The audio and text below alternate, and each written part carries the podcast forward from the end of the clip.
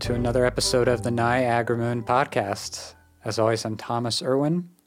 I'm the Niagara Moon uh, composer, if you will. Uh, I'm talking with Basic Printer, Jesse Gillenwalters, and this is a very, very special kind of collaborative episode we have for today. I say that partly because uh, Jesse is releasing this episode uh, on his podcast, The Printer Pod, which I highly recommend. So, in other words, he's releasing this conversation on there the same day I'm doing it here. And he also did the editing, which is very much appreciated. So, anyway, Basic Printer. He's no stranger to the podcast. I've uh, talked with him here for a few times, including two episodes ago, uh, where he indulged me in going over uh, our album Eating Peaches.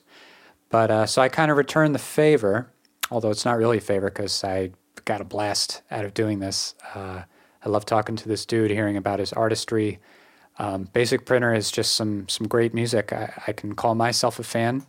I hope uh, upon listening to this, you may become one. He just put out his brand new album, Fantastic Wrist, on all the streaming services, and that's what we're going to talk about today this very remarkable new full length album of his. Uh, just became public on Spotify and all that. I've actually been listening to the album for months. You know, I'm I'm in the know. I'm on his mailing list and all that. So I've been digesting this album for a while, and it's really it's behemoth. Uh, very very impressive to me sonically. Great songs, amazing songwriting, arrangement, uh, the storytelling that's really what we get into today. That's kind of the meat and potatoes. Is uh, he really Jesse really lets me into his uh, his psyche on this one, and it was an honor, and uh, it was a great po- podcast experience. I don't want to delay too much further. Uh, just enjoy the episode. Enjoy uh, hearing Jesse talk about making the album uh, with with his collaborators, and go check out Fantastic Wrist if you get the chance. Let's get into it. 40 lines of Tetris? And in how many games can you cure your depression? Stack that blocks until they disappear. First thing I would want to ask is like, I know you were kind of preparing for mm-hmm. this, and I actually in my in my Google Analytics. my I Google was spying on you.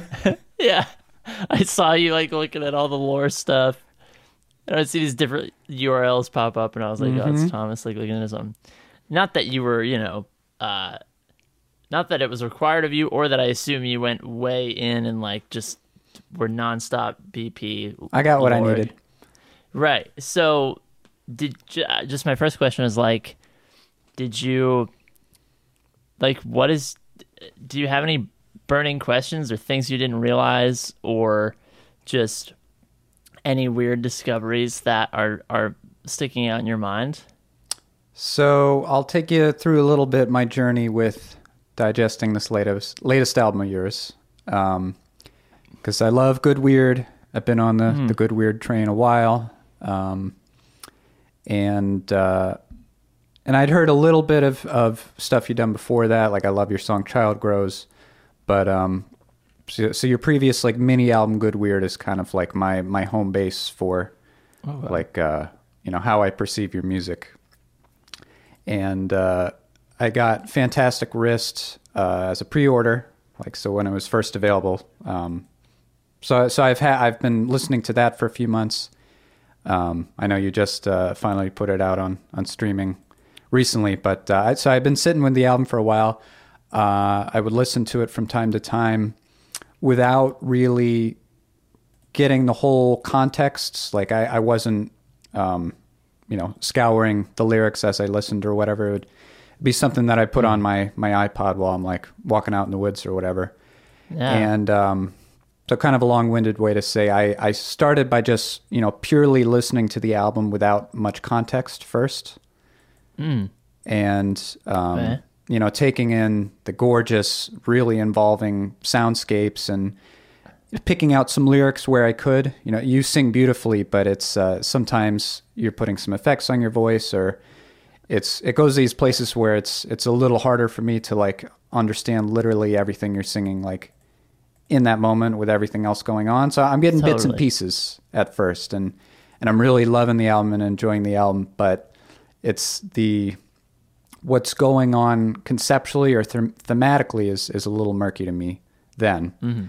And then I knew we were going to be talking about it, and I'm like, well, this is as good a time as any to really dig in and get the full story about this album c- because you offer so much content around it. I mean, the, the lyrics are included on the in the CD anyway, but like online, you have all this these stories around the album to dig into, and you explain how you wrote and produced different stuff. And so I checked all that out. All that's awesome, and it clicked pretty quickly. Like hmm. this whole album is one story. You're telling one narrative here. I, I thought it was, you know, you have all these songs that are about all these different places, and I th- I thought we were going through this whole smorgasbord of this whole life and career of, of Basic Printer, but you're you're telling Wow. one simple story, and it it just dawned on me like, okay, it's it's all here. It's and it's amazing to me how it all connects and interweaves, but. uh and we, and we can get into what story that is, but it was like, Yeah. wow, this is this is like a, a novel now. Like I, it clicked, you know.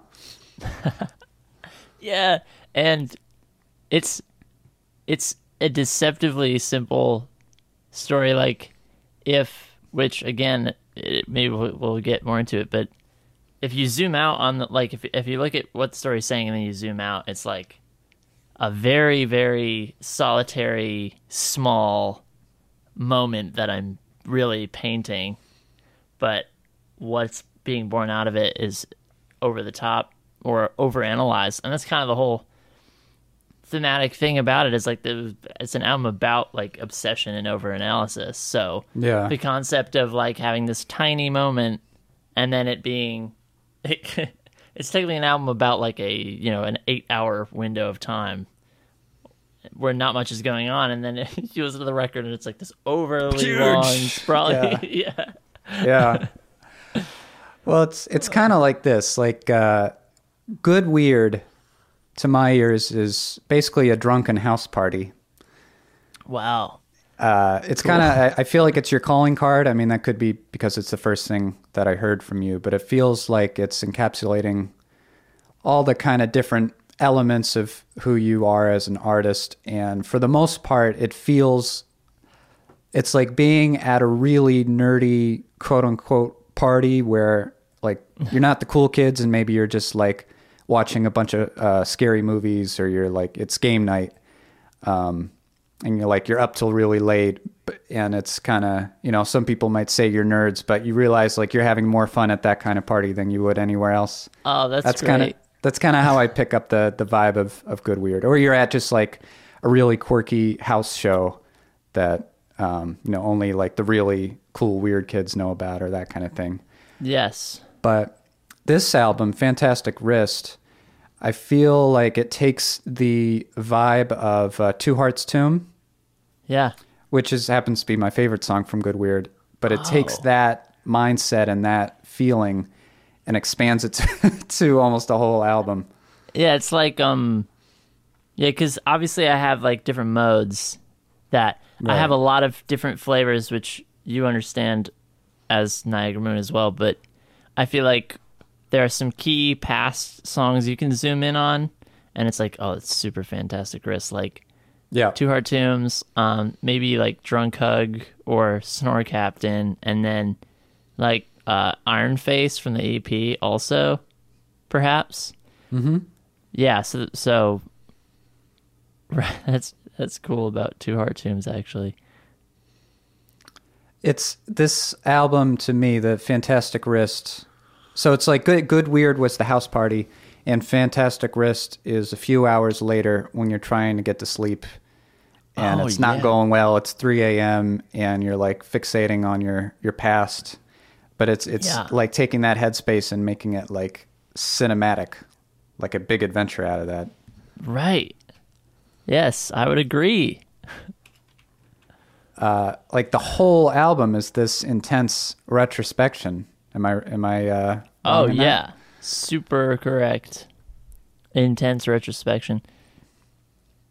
like way like like extreme like introspection to the point of like ridiculousness because like i've always been introspective for sure that's been like a huge it's actually been like something that's been like such a outward element of me i guess you could say um that you know th- even past that kind of natural level of like really w- wanting to be an introspective person and show that off this is almost saying like but don't do it this fa- far it's a beautiful album. Uh, so I don't I don't want that idea to get lost anywhere. But like hearing Thank this, you. I'm like, I would not want to be in this guy's head. This is Yeah. exhausting. yeah it yes yeah it is it, it is eh, should i say it was because yeah. what so I, like, is is this a specific real life? Uh, I think you said eight hour window of time that you experience. Like, is this a? Can you like point to a specific night that this all comes out of, or it's kind of like an amalgam of right it's it's definitely an amalgam it's like amalgamation? Yeah, amalgam in the middle.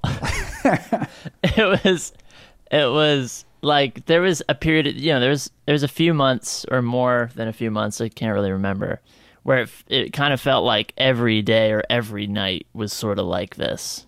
And how old were you? Like 18 or? No. Uh, tw- it was like 2018, 2018. Okay. 2018 into 2019 maybe. No, so I well, I was 18, 17, 18. Right when when the relationship was was going on. Yeah. When And like the main You're um, like my age ish now. Yeah. So At it's the- like 10, 12, 13 years after the fact or so. Yeah, it was that, and that's kind of what I'm getting when I'm getting at when I'm saying like this level of like reminiscence and introspection is, you know, like toxic for sure, and oh, like unnecessary and kind of like cancerous. Like, It it, that- se- it seems to be a symptom of something else almost. how do you mean? It's just taking your mind to that place and kind of raking yourself over the coals, you know, so long after the fact. I, well, the, the thing is, I, I personally have never had a very serious relationship and then broken up and, and dealt with that all personally myself. So I feel like I might be missing some Ah, mental piece there that I would have with this album a little more had I personally gone through that. But it's just I'm I'm listening to somebody who's who's talking about these events from so long ago, but still in such vivid detail, and we're so far after the fact. I'm like, why would somebody? uh, Personally, I just I have difficulty understanding like why would somebody's mind do that? That sounds so arduous. yeah, You know, like what what's Wow. going on there was was kind of my uh, my reaction. Totally. Okay. Yes. So symptom is something else. I get what you mean now because I agree. Like the album is kind of saying because for a little bit more context, like Yeah. this is probably the third or fourth time I've had what I call a relapse over this person. you know what I mean? And this time when it was like, wow, it's I'm feeling this way again and it's been 10 years or whatever. It be kind of became clear to me like okay, this is not this is just like some cancerous, anxious like offshot thing that's not even about the person anymore. Right. Like this is like a compulsion or an addiction at this Yeah. point. And part of Fantastic Wrist is also recognizing that. It's also being like, look at how ridiculous this is. This is not really a love story anymore. It's kind of just like this solitary, intense, like, um, like a psychedelic, you know, self-deprecation kind of thing. Now And it's that it's a- I have experience with. yeah yeah yeah right it's just and part of it, it it's it's so many things it's it's recognizing like okay this is you i could replace this with person x yeah. and i might do this anyway or um or it's like, oh, are are you just trying to make this record right now? Is like that why you're feeling this way, Mm. or are you just capitalizing creatively on your feelings or whatever? And so it's like, oh, dig into it, dig, dig, dig. Like all of these kind of, hopefully, who knows how productive they are because I would think But, not you at all. I mean, you got some great music out of it, at least. Yeah. Yeah. But like I like a big basic printer ism is like let's make fun of myself from this distance as if like oh I'm totally absolved because look how self aware of how dumb I am mm. you know? And it's It's like a stand-up lot comedian will kind of maybe. Like they'll have a traumatic experience or just some really self-effacing like trial and but they can like speak from like speak from the third party like snarky observer point of view all the whole time. Like it's a very interesting i mean that's that's partially why the, the story started to draw me in more and more because that kind of like perspective that you're taking that's very like the i don't know the psychographic of that is very interesting to me No, that's a great parallel because obviously there's like layers of, of literal comedy in my music. It's not like an overwhelming thing, but um, that's a great parallel because that is true about like the mechanism that is comedy. Like what it is there for is something like that, maybe. So I got, I mean, I got so many questions at this point, but one big Great. one is you wrote all this material and dealt with all these feelings. Do you feel like you've finally been able to cast it out for good with the release Yes. of this album? Yeah, I do. I really do. Well, part of it was just like uh part of it was just that in hitting this you know turbulence again, I was like, all right, like I am too old. This is this is too old and I am too old that this should be happening.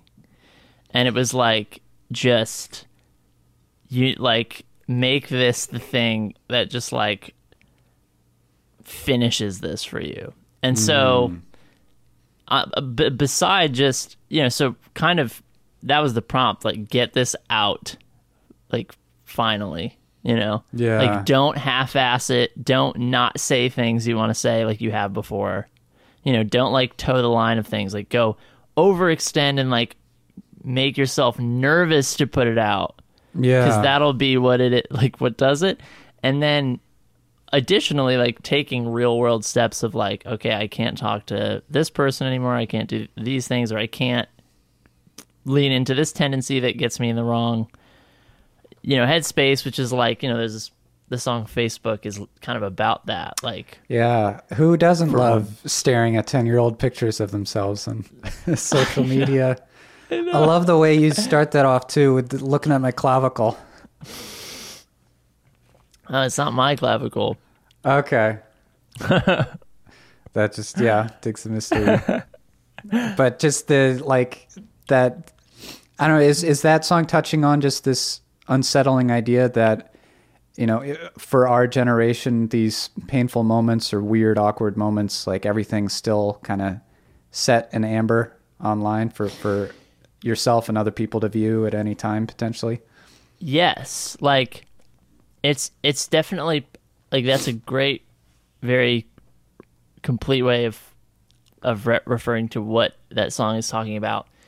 But it's not really coming at it from a sort of existential vibe. Like, yes, that is absolutely the problem that's contributing to, or, or the thing that's contributing to a problem I have. Hmm. But it's more saying like, oh, yeah, it's definitely generational, right? Because like not everyone, like we're kind of the first people where Facebook or social media started 10 years ago to where we have decades old memories Yeah. That are public and I can but also to the effect of like I can all of a sudden one morning be like, "Wait, who is that childhood friend of mine?" And I could go find them and go find Yeah. maybe pictures of me that they uploaded from 10 years ago. Yeah. Like that's weird that I can kind of access these.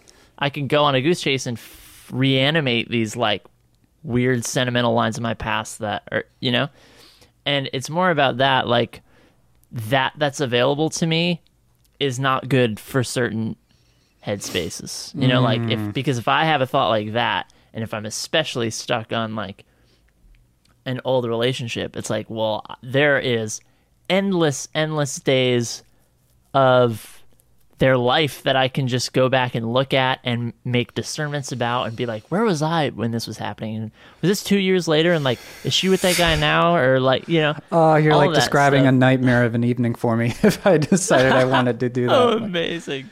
Uh, so yeah, I, I this is kind of getting back to maybe a question that I was hinting at before, but this this tendency that you've recognized and hopefully uh, vanquished, but this like to fixate or to like just dive really deep into the past, or like, do you think that kind of tendency manifests in any other way, or is it is it really unique to this uh, particular like relationship you had? Right. No, it's definitely I've it's definitely not exclusive to this case. Like I've I've historically been a so super nostalgic person, like obsessive in that way, like obsessed with going back to places and digging into them or re-experiencing them or like going back to old routines or meeting like meeting up with old people.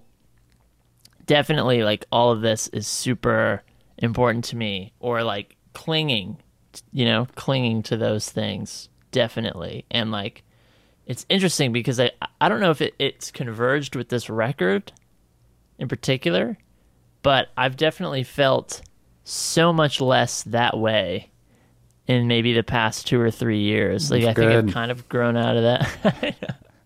I mean, Like- the because what I have a note here about this album, which is so many super specific references and vivid descriptive details about all these moments. I'm like, I most of my teenage years is kind of a blur in that way, and this guy can real like, you know, the kind of car you're driving and the experience driving the car, and it's it's you're really able to put yourself mentally there in a way that I mean, just with my experience writing lyrics, it's like I have to do something completely different because I cannot go there the way someone like you can.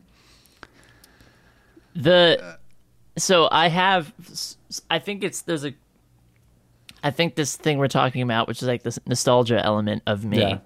it's like i don't want to understate it it's a it, it it is a very intense very big part of just my how my mind works i guess you could Yeah. say to the point where i think really because i care so much about these old scenes and these old times um i get really it it contributes to having a really great memory because yeah. I, I care about the way that person responded to my uh, sentence or whatever. And it's like it was banal, but like the banality of it was is what's so intensely uh, like interesting to me. Or the way that you know my dorm room was arranged. I will never forget like every little element of whatever this this dorm room or my childhood room or you know that restaurant or that road or that weird path in the woods like uh.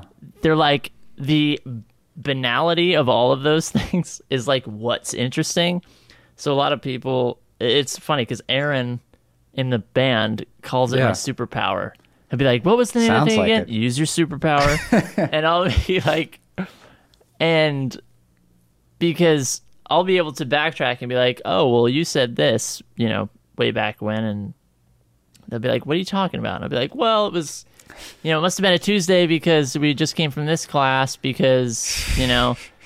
Uh, I remember that I had the sun was kind of hitting in a specific way, which really like made me emotional. And actually, that day led me to write this song about that other thing, you know. And I can kind of like reconstruct, and uh, without going continuing to go on the tangent. No, this is fascinating. This album is like that Yeah. at you know to the max. Like it's Yeah. that as an exercise, a deliberate, painful exercise. Wow. Yeah, this is really putting the pieces together here. So it's, Okay. would you call that a photographic memory? I mean, Oh, I I don't know. I don't think so because I feel like I've met people with photographic memory and they will be like um you know they'll see like a phone number on a billboard, and then five hours later, I'll be like, "What was the phone number on the billboard?" And they'll just ring it off like immediately.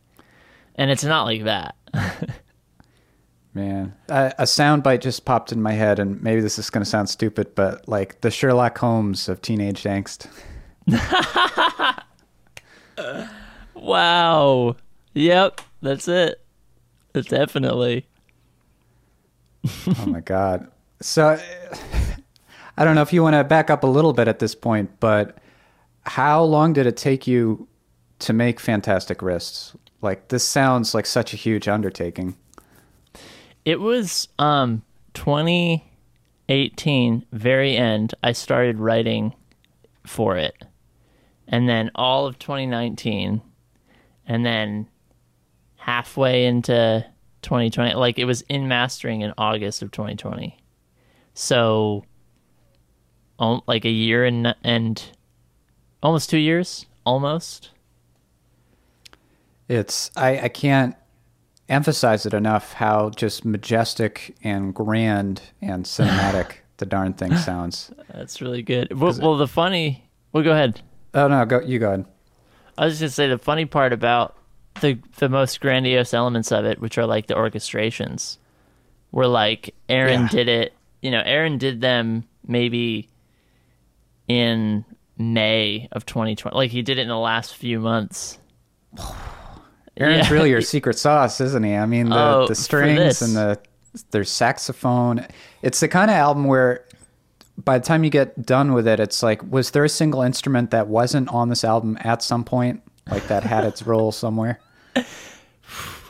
Like, yeah, I, that's cool. You know, it was interesting. It was in terms of like the orchestrations. Yeah, like Aaron is.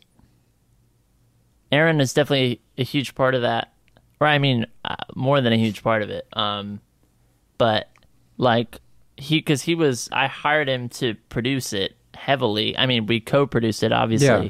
but I was like every two weeks I was bringing everything to him and he would be like basically recommend the points that this you know song should reach uh, you know based on his recommendation. He'd be like you know try to bring it here. However you would do that try to do that. Because I know how you'll do that and the way you'll do that is what I want. You know what I mean? So kind of using me as a also an instrument for uh, of his efforts which is interesting. But he was like you know, he knew that I was pressing on this intense emotional scale. And so he w- was thinking, I think it just got to a point where he could see like, oh, if if you want this to explode, this song to explode, then it should explode like like to mind blowing levels of like 40 piece orchestra and like it should go longer than you think, you know, or whatever. Yeah. And so that was him just being like, "Oh, you're at like you think 90% is is your max, but our max is like actually over here." We can make this bigger. No, Yeah. that's, that's great. You had somebody like that. Mm-hmm. Man, does he have uh, like a jazz R and B background, or is that what you're kind of bringing to it with the writing? Because I, when I was just kind of taking notes and noting what songs kind of reminded me of whatever other artists, like that really seemed to be one of the elements was this really keen, like rhythmic and melodic feel that I, I, I feel like you usually get with those genres in particular. yeah. This is quite musically literate, in other words. I don't know. I know I got you. It's so he is he has a master's in composition and drumming. That checks out. for one. so there's that. And then I like man, it's been you know, Good Weird has this on it in a lot of places, but I've been definitely getting been getting more into this like R&B feel. Um and it's not even you know because I've been listening to shitloads of of anything obvious that would be like, oh, he's just like a, on this R and B. Right, It's just right. like it's like taking little elements of it, but it feels it's just when I perform something for a recording, I often find that like that's the most satisfying way of playing, I guess. Like I'm I'm I'm always interested in finding ways to like drag things or be like very sultry. And I think that's just a, a thing I prefer. So I think I I that was more me bringing it in through writing, and Aaron is very literate in that world also, like much more than me. So he would see, like for example, um, the chords on uh, the chord stru- uh, the chord progression for Facebook. Like there's a lot of great leading tones and like uh just the way the sevenths you know there's a lot of like jazz in there Yeah, jazz chords. and and I was like 53% of the way there.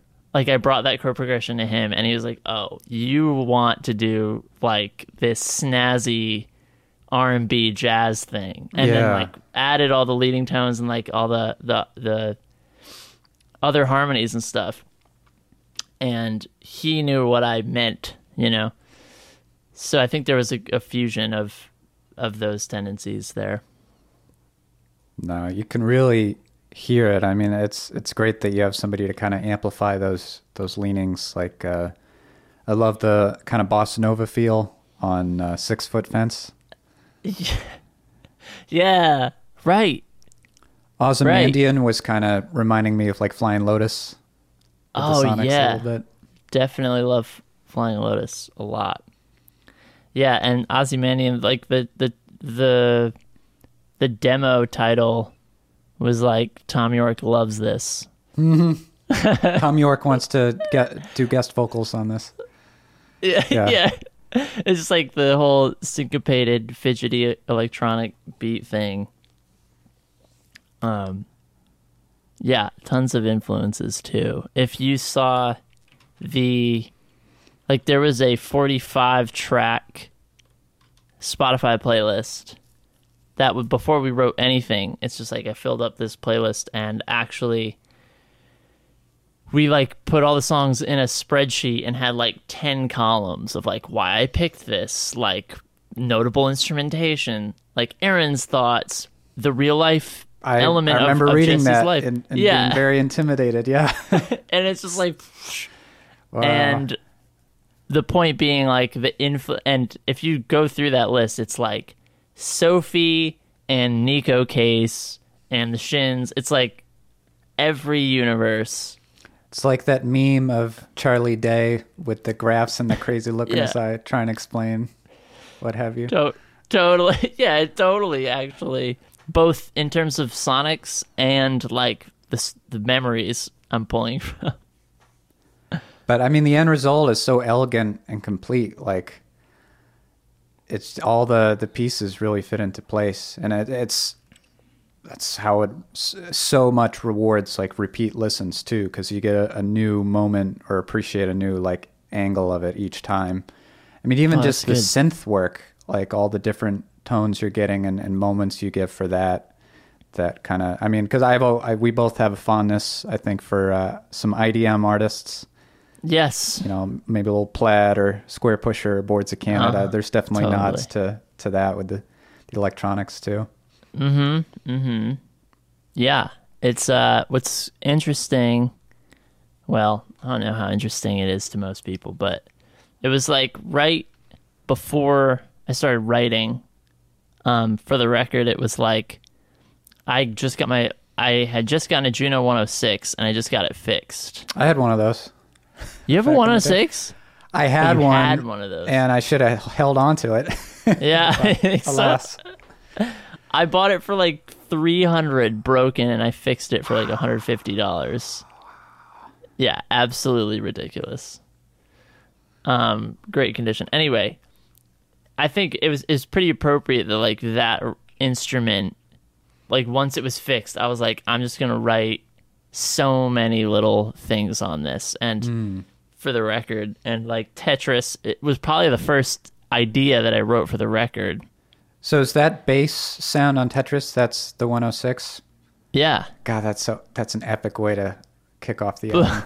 both both the bass and the doodly are Yeah, the yeah, yeah. same patch. Ooh. Isn't that crazy? What's a Like- bloop, bloop, bloop, bloop, bloop, bloop, bloop, that That's that- also the that's also Oh, 106 on a different patch. There's so much 106 on it. But like just to show you that that song and that it happens first is very Yeah. like is very much a thesis statement for so many like so many elements of the record. Yeah, And- yeah. and also kind of explain it's almost like a thesis on like how we wrote the record too because it was like 106 heavy and it's like very Basic Printer in the first half and then like very Aaron in the second half yeah, expands. and and uh just that it's like this little Juno 106 doodle like so many of the songs were Juno 106 doodles that we just were like okay like now what if it maybe had more chords on it or Yeah. maybe we attach these two things together Make it widescreen. exactly yeah Wow. And t- Tetris, like uh, lyrically or thematically, I feel really sets the tone pretty well too for the album. Oh yeah? Just the it, it paints such a vivid picture up front of a guy super late at night getting sucked into a video game and just repetition and zoning out on that because there's some like you know emotional trouble underneath that they're maybe trying to get away from or stewing or you know like we're I'm right there immediately in that kind of place. Like okay we're this is what we're exploring here. Yeah. Right, cuz Yeah, and I what I like about this song is that it is it feels like a game of Tetris. It's like the repetition of boom Yeah. boom is Pieces like slowly fitting together. slowly falling and then you know by the end it's like you're almost at the top like the intensity of the end is like you're they're falling super fast and like you're almost at the Yeah. top and you're like struggling to it's getting out of control yeah like on both dimensions. Yeah. Um but it's i love tetris and during this time like i would play tetris and it's interesting how it would kind of just grab a piece of your mind and just almost put it on hold. Like it's like you're drugs just yeah, yeah, I guess. Like like like half your mind is just going to be dedicated to this game. Yeah. and then and so it gives you room to just you just think and reminisce and like wonder about stuff and it just opens up that space but doesn't feel like you're stewing because you're doing something. Right. Yeah, That was that's a very the- uh, yeah apt way to put it. Perhaps. Do you uh, do you play video games late at night very much these days, or is that uh, where does that fit in your routine for Basic Printer? Well, it's so interesting. I I like used to be a gamer, really. I'm but I really haven't been for years. Like maybe since 2016 have I really played in any legitimate way. Yeah, you're now too it's busy just like working on that Basic Printer music. that dang music. yeah, it's like I will play. Like I bought a handheld Switch, and I have like three games. I have like Animal Crossing and Mario, and this game called Stardew Valley. Just a little game called Stardew Valley. Yeah, everyone Do you gets- know it? I haven't played it myself, but I've heard of a lot of people getting addicted to it. Oh yeah. So I play one. I'll play a game for one to two hours once a week, and and it's funny. I actually sold every like almost everything but the Switch the other month. So Wow. I don't know, but it's like it's funny because I'm not really a gamer, but like I watch so much like gamer YouTube. Oh God, yeah. Like Same I. here. Wait, really? Oh, summoning summoning salt. oh The I don't know. bi- You got to see the Oh, summoning salt speed speed run though. documentaries. That's Okay, the yeah. big one. Yeah. Love that. And I don't know what it is. That like scratches my gamer itch and I'm like, Yeah. I could watch someone talk about Mm-hmm. someone somewhere talk about something related to Super Mario 64 Yep. e- every day. And it without ever having to play it again. Yeah. Like, exactly. it's so You weird. just live vicariously through the uh, yeah, the YouTuber.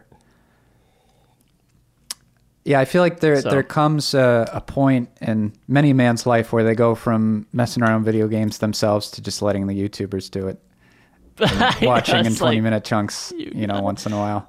Yep, that's funny and true. Wow. Uh.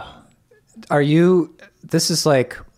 Are you just totally creatively exhausted now? Because I'm I'm still scrolling through my notes on this album, and I'm like, he did that, he pulled that off. There's this going, like, you know, where where are you now as an artist Wow. after something like this? I I've finally been able to create more a bit, which has been good. It's felt like what what the thing about this record was like I was you know 2 years of doing it pretty much. I finished it and then I didn't really work on music for a couple months and then I started making little demos of stuff again.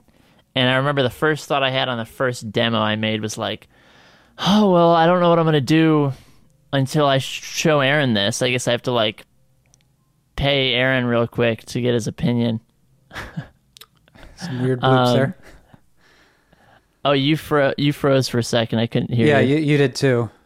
I, I didn't say anything, but Okay. Okay, got it. Um, there were times, you know, when I made like the first demo af- after Fantastic Aggressive, the first thought I had was like, I don't know what to do with this until I take this to Aaron. And then I was like, oh, geez, like, am I just going to be stuck in this mode of like Fantastic Wrist creation mode? Like, that's the only way I make anything anymore. Um, but as I like pushed on, and like very recently, like maybe in the past couple weeks, I've rediscovered like the BP ethos of just that I'd kind of forgotten because Fantastic Wrist was so much more deliberate and like Yeah. iterative and quality assured. like the the BP thing is like plug instruments in, fuck around, and print it, and like try to commit to it as long as possible, pretty much, and like hmm. react to that, and just being more playful and like real about it and not being like, oh, there's VSTs that I'll start with and then replace if we need to. Like, yeah, I- calculating it like that. it was always like BP originally was like, let's a- acquire as many little weird devices as I can and like plug them all into each other. Yeah, you know? yeah. There is kind of a there's a playground feel with much of your music that I don't hear very much uh, with Fantastic Wrist, which I guess is the nature of the beast. So that I guess that could be a green pasture to to go to next. It's just the the play, the kind of the, the joy of that, revel in that more musically. Yeah. Yeah, for sure. Could be But- interesting. Um, but yeah, this. I mean, am I wrong? This is like the definitive work of Basic Printer so far. This like this has got to be pretty exciting that you're finally. I mean, you you've been sharing it in, in various forms in the singles and the the online experiences, but it's now just fully out to the wider world. That must be a pretty Right. big. Uh, I don't know, are you nervous or? No, I'm like this feels like the most flaccid, like boring part of it. you know, like uh cuz as you've been like, you know, hundreds of people have dug into this record intensely already. Right. You know, like the the the ones that matter anyway. Like or, or the most intrigued people have like already ingested it and told me about it and lived their life with it. So I, my expectation, honestly, honestly, is like put on streaming, and then a bunch of people will kind of skim through it and be like, "Neat," and that's how it'll. That's just the life it'll have Yeah. henceforth. Like, The, the real fans already know it's out. yeah. So, but in terms of like, I don't know. It's like I think, you know, with this stuff, I feel like your your enthusiasm is always like behind the ball a little bit, to where this will come out and then maybe you know someone will say something really cool or you know someone i don't know something will happen as a result of it and then i'll kind of be reminded like oh yeah i did technically finally release this record and like people give a fuck i don't know Right, it's in their hands now. yeah So going track by track a little bit, I gotta say I love the samples, the sampling you do. Hmm. Uh, okay how much of it is video game samples or like Mario 64, like nugget moments? Or I mean, just uh, like on Pittsburgh, especially. Yeah. I love that stuff. There's cool um so much is Super Mario 64. and part of it is like it's so funny because we just talked about it. Like I am not really a gamer anymore. It, it a lot of stuff we just said is, is converging around the use of the samples, which is like Yeah. I'm not a gamer anymore, but I have this intense nostalgia and like reminiscence and and stuff, and I'm talking about kind of like being irresponsibly an irresponsible overthinker and kind of like a regressed person. So I'm thinking back to like when I was very childish, you know, and that game was just like a definitive thing for everything. Blum, and blum, then- blum, blah, blah, blah, blah. Yeah, so great. and that I am still kind of there with the like this YouTube Yeah. thing. Like all That's of this new avenue for converges, right? And so all this converges around like when it comes to sampling, it's just like that. Something like that is just I'm so literate to it. It's just something I understand so well. I, I downloaded the whole sound bank, and I just knew what everything meant like immediately. like I knew like oh Wow. that footstep on sand. Yes, I know what this sounds like. Like so there's also just an element of that of like this is something I could just take. I understand emotionally and technically, and like the whole smoke and scowl beat Yeah. is composed of those samples. That's where they really stand out. Yeah. On that That's one. good. Um, but on Pittsburgh, so there's a lot of that, and then there's actually some interesting stuff in Pittsburgh as well. I Um, I thought I heard I don't know why, but I thought I heard like a smoking a bong sample in Pittsburgh and got It's really like- it's- confused. It's a uh, it's a cigarette, okay. and it's kind of calling back to like smoke and scowl Yeah. a little bit. Um, yeah, it's like a cigarette, like a burning, like a little crackle kind of thing. And then there's there's an interesting sample on there, which is like there's kind of like a woman coyly like laughing. Yep. That one was And- unnerving a little bit. Yeah, it's a little creepy. And what's funny is that one of my old jobs, I was like, uh, one of my old day jobs, I was doing, um, um, part of it was like customer service. It was a small p- piece of it, but voicemails would come in, and you know, I, I would if they left a number or a uh, an email, I would follow up with them, and someone left a voicemail, and it was just that laugh. Hmm. Like they didn't realize it was almost like they thought they weren't going to leave a message, and then they like heard the beep or something, and they're like, "Oh," and then just shut it off, like, close the phone. And I downloaded it, Whoa. and I I, just it. held it. I just held it ever since then. Wow, a true musical scavenger. Right, that's mine. Yeah. And save it for just that moment. Yeah, Yeah, there Which- there's so many like the the songs are expertly written too. The, these are tunes that you can Oh. just like you singing and playing one instrument, you can totally you know, get the whole thing. But there's so many moments for these like just instrumental castles and like I said, it the whole it's not overwhelming or not too cluttered, but it's just this super complicated jigsaw puzzle feeling in a lot of places. yeah, Which I mean, again, I, I feel like it's a no brainer for some. If you like Bibio, Flying Lotus, ooh, Boards of Canada, it's a no brainer. To this is like the the like pop rock, I don't know, jazzy R and B distillation of it. But uh, yeah, it really like I just I love an album like this where it can really. It's obvious that the artist listens to everything and then picks like a little piece of what they like from all of that everything and, and synthesizes it. yeah. It's my jam.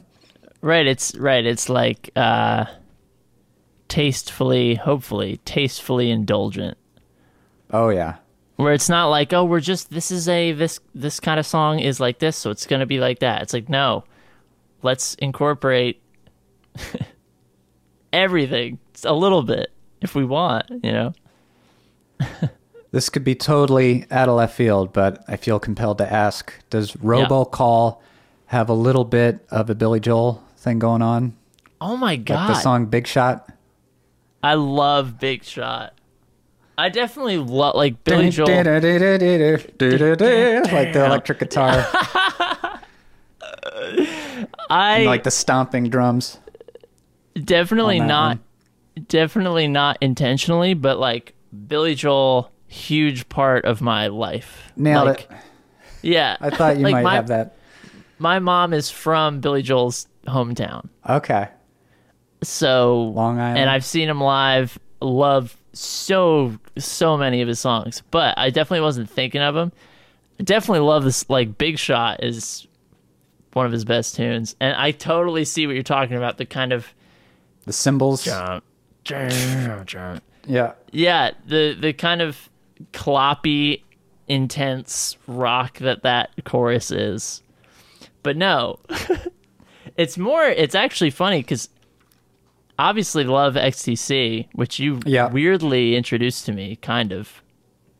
Um, and a lot of people li- likened that song to like an XTC song, which I totally see, but was not what I saw going in. either.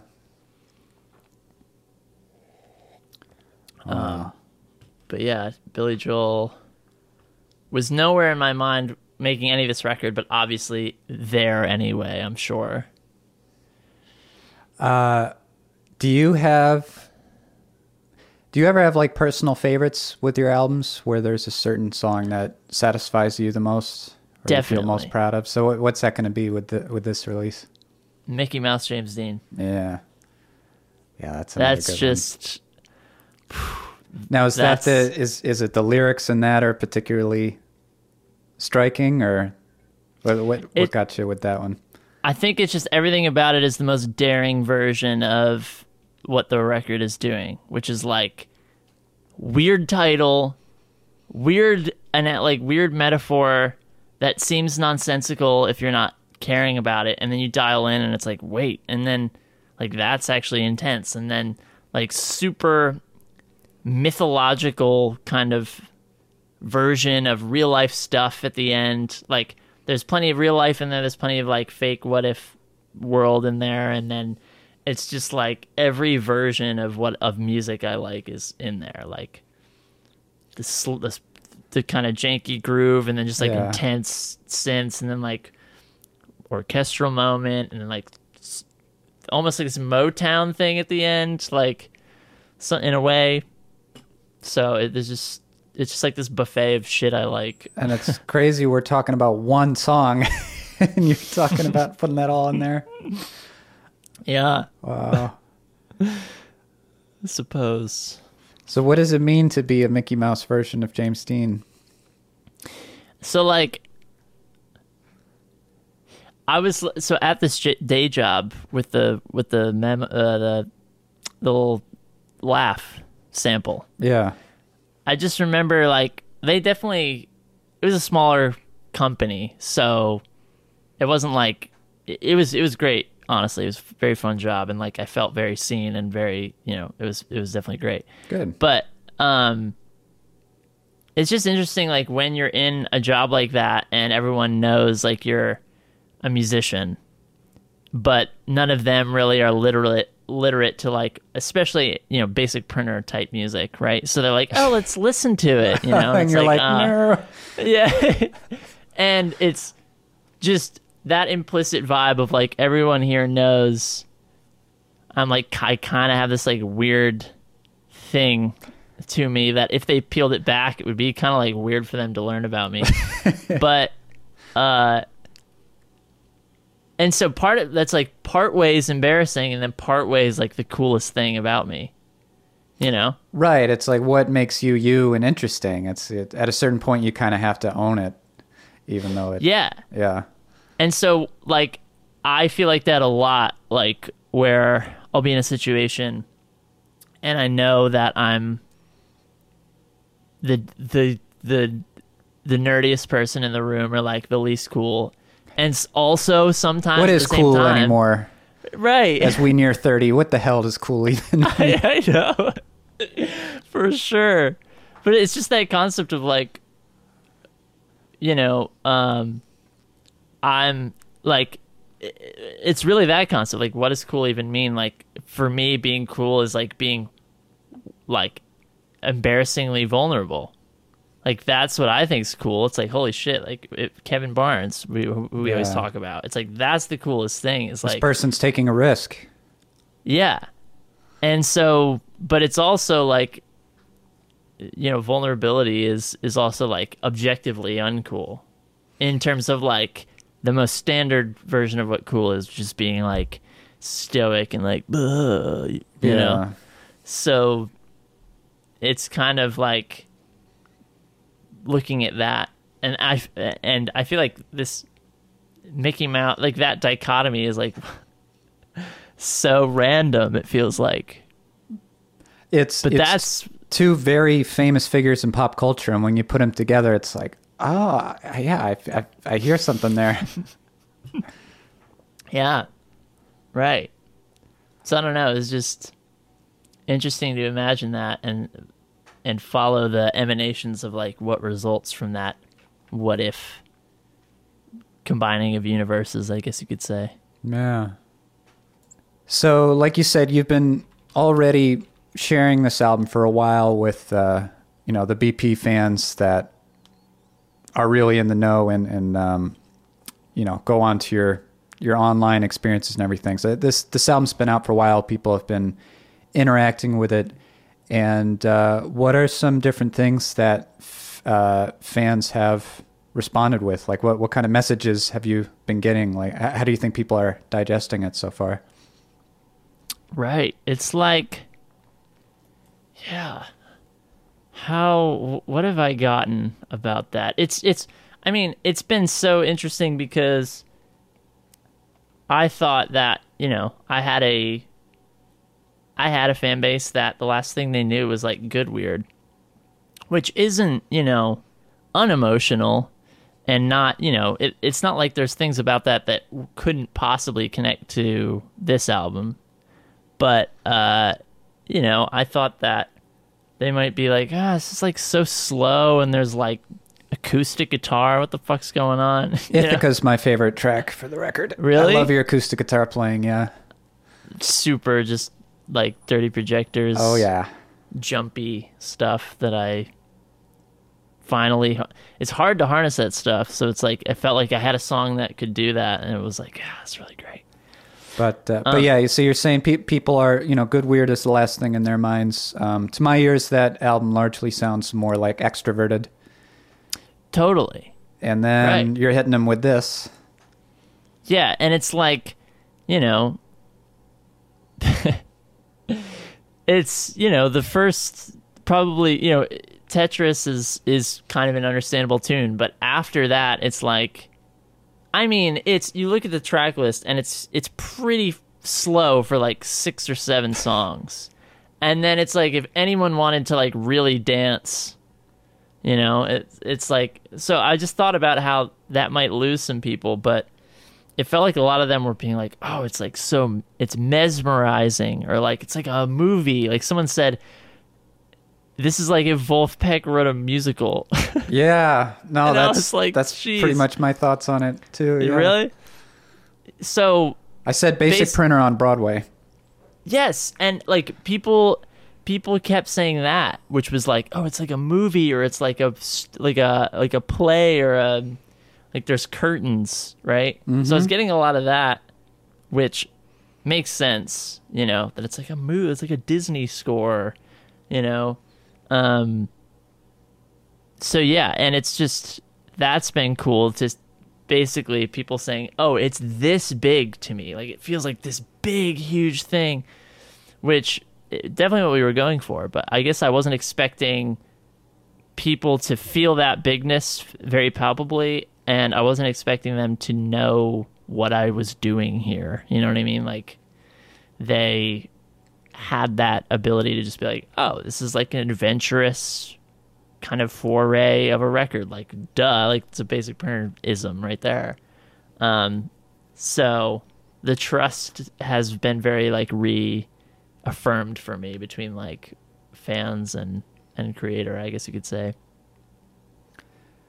Now, I was wondering if, uh, you know, people who are, are digging into it, if they have, uh, I don't, I don't know if they've shared this with you of having similar, like difficulties around leaving a relationship and then fixating too much on that relationship, and if this is ended up being any kind of uh, help for them in like processing and being able to to move on. Because i really i feel like this is a really this could almost act as catharsis for for for somebody who's in that in that place Yeah, well, I don't know if I got a bunch of that. I'm trying to think if there's anyone I'm forgetting that may have said something like that. Um, I don't think so. What I did that, like people, I, I remember when I when I did the video for like Smoke and Scowl, people were saying that they thought the lyrics were relatable, and I was like, what? You know that any of this could be relatable was interesting to It me. is. It is though. You're. You're. Uh, I mean, I think you're touching on some kind of universal experiences, if not ones that people, you know, try to forget and, and move on eventually. but they're, they're Yeah. there. You know. Well, it's like a huge influence on this record was. Um, do you know the band Why? W H Y question mark. Uh, somebody said they. I reminded of. The, uh, somebody said uh, I reminded them of why, but I. So I was kind of Sure. tickled by that. But I, I don't really know their their music that well. no. Cool. Like one of my favorite artists of all time, and you know a lot of his records. But there's one specific record, but there's a lot of his records where it's just it's same thing, like intensely specific. Like we were here with first name, last name, doing this, and like you said we should break up, and I cried into you know the blanket from my childhood or whatever. Just making this up, but uh, he also, you know, he's talking about like he has Crohn's disease and he's throwing up behind a Whole Foods, and it's like that has never happened to me and probably never will. but I like, but somehow that feels relatable to me Yeah. as well. No. So- I- yeah. There was that element of like, what if I'm just eh, so specific that if I find someone who's like, holy fuck, I felt that, it's like I wouldn't have gotten there if I didn't get so specific. Because people don't know that we have these shared moments. Yeah, I mean, I think there's a huge appeal of, you know, maybe if there are moments that feel very specific and personal to you and kind of showcase a lot of vulnerability, and, and a part of you is like, "Ah, I, I can't share this or explore this like that. I'm just going to be by myself on this one. But no, you, you, you roll the dice and you, you record it, and it turns out a lot of people can, can, can relate and can rally around it. That's really a, I feel Right. like that's one of the big victories of, of this album is, is exploring those kind of moments. Yeah, maybe. That's cool to think about. Well, suffice to say, Neat. I, I quite enjoy the album, and of course, getting to talk about it with you for an hour, I, I f- feel like I have even more insight on it. And uh, of course, you just have that treasure trove of, of background kind of content and goodies also to to cull through. But uh, yeah, keep making stuff like this. I, I love the the songwriting, instrumentation, the performances. I'd love to see this live. Like just everything about Oh this God. was a victory. So it's I it's a treat for me to get to talk with you about it today. Uh, Man, thank you so very much. Um, yeah, I think there's obviously no way I could go on without taking a lot of this into the next music. And the first thing I want to do, like, when COVID is over, like, I'm basically gonna wait for it to end, and then I'm gonna look around and be like, "All right, is everyone like still going out and doing stuff? All right, we're officially normal. All right, then I'm gonna book a show, Yeah. and it's gonna be the super duper delayed live, you know, release of this record, and I'm gonna just do it straight through, and it's gonna be cool. Awesome. Yeah, Coming your way 2024. exactly. Coming your way, three thousand uh, forty-two. exactly. Cool. Yeah, thank you so very much for wanting to do this, and uh, I'm glad that for two weeks in a row, uh, in our world, we could uh, talk about each other's music because it felt like uh, we both liked each other's music very significantly, but uh, we never actually sat down to just gush like this, which is great. Yeah, no, always always a treat. So I was, So I was psyched when you asked me to to explore this album with you. Yeah, you're a good person to look at all the intricacies, I think. Way cool. All right, All right. well, I'll be seeing you around the internet, I believe so. maybe in person eventually. That would be cool. yeah.